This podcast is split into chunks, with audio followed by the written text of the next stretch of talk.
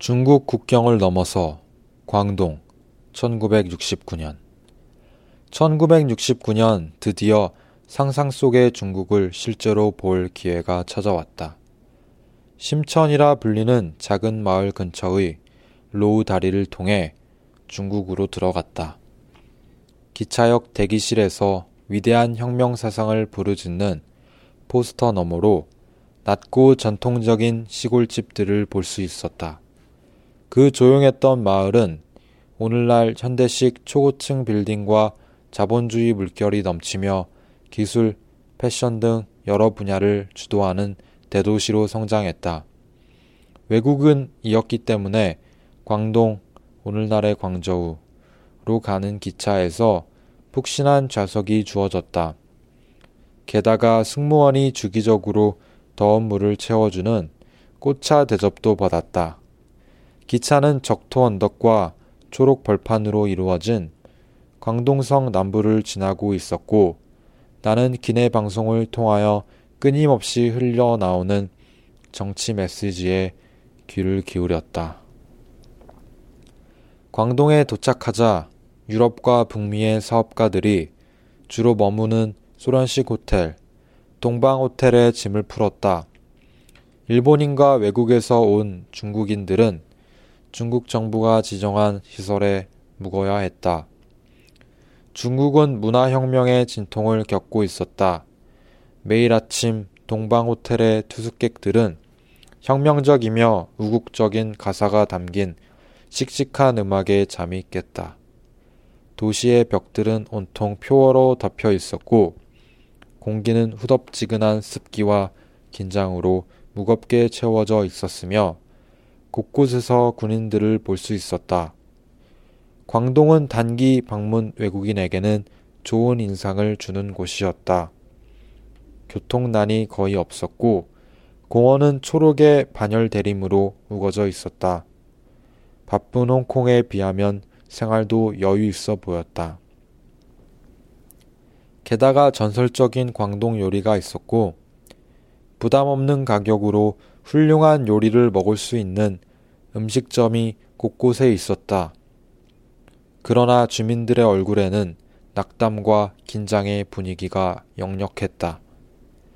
나는 외교관의 자격으로 방문 중인지라 중국 여행사가 보낸 안내원이 늘 붙어 다녔다. 우리는 중국어로 많은 주제에 대해 대화를 나누었다. 어느 날 나는 그가 어떻게 그 끊임없는 표 공세를 견디는지 물어보았다. 모택동 중국의 산물이며 외교관 안내원이었기 때문에 배경마저 확실할 그는 다음과 같이 대답했다.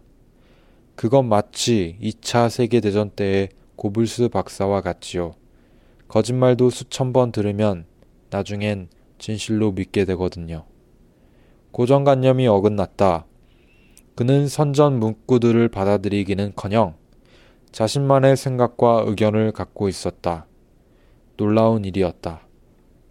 1969년과 1970년 사이 나는 무역국장의 자격으로 광동국제무역 박람회를 정기적으로 방문하며 캐나다 사업가들과 중국 무역회사 대표들의 협상 과정을 도왔다.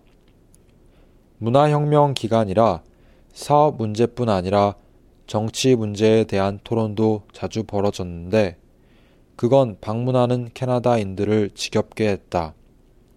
그 당시 중국에서 일어나고 있는 일을 제대로 이해하기란 결코 쉽지 않았다.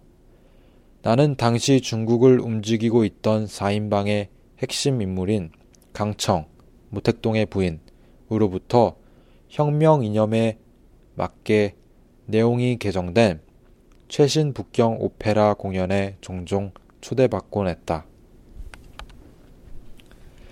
그쯤 캐나다는 중국과 외교관계 수립을 위한 협상을 진행하고 있었다.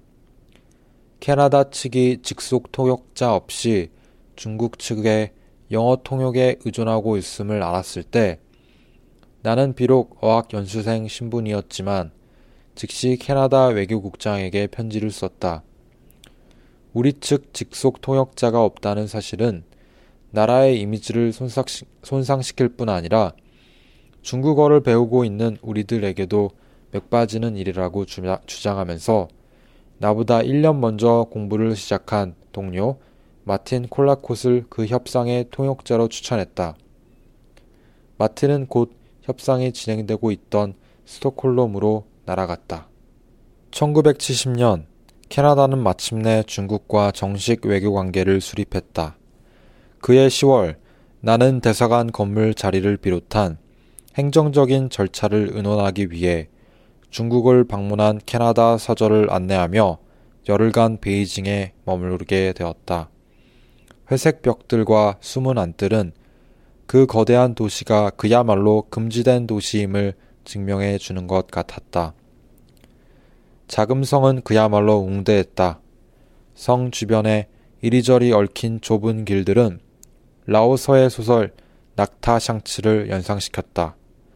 바깥에서는 권력자들이 전통을 탄압하려는 가운데 이 벽 뒤에서 말없이 그들의 문화, 그림, 서예, 베이징 오페라, 시 등을 보존하며 살고 있었던 사람들을 상상해 보았다. 아침 식사 메뉴는 우수리 강에서 온 상어 알이었다. 회식을 할 때는 북경 오리 구이를 먹었으며 1400년대에 문을 연 몽골 레스토랑에서 저녁 식사를 했다. 그 당시 베이징은 현대식 건물이 없어 도시가 수백 년은 되어 보였다. 거리에는 차도 거의 없었고 중앙아시아의 초원에서 불어오는 거센 가을 바람에 맞서 달리는 자전거들을 볼 수 있을 뿐이었다. 비록 중국인들과 개인적으로 친해질 기회는 없었지만 그 여행은 아주 즐거웠다. 70년대와 80년대 초 나는 다시 중국을 방문했고 그 후 2002년에 또다시 방문할 기회가 있었다. 오랜만에 다시 방문한 중국은 믿기 힘들 정도로 변해 있었다. 중국어를 공부한 덕택에 또 오늘날 중국이 변한 덕택에 나는 마침내 북경어로 중국인들과 사업을 하며 인간관계를 유지할 수 있게 되었다. 언어학습의 목적이었던 의사소통이 이루어져 얼마나 만족스러운지 모른다.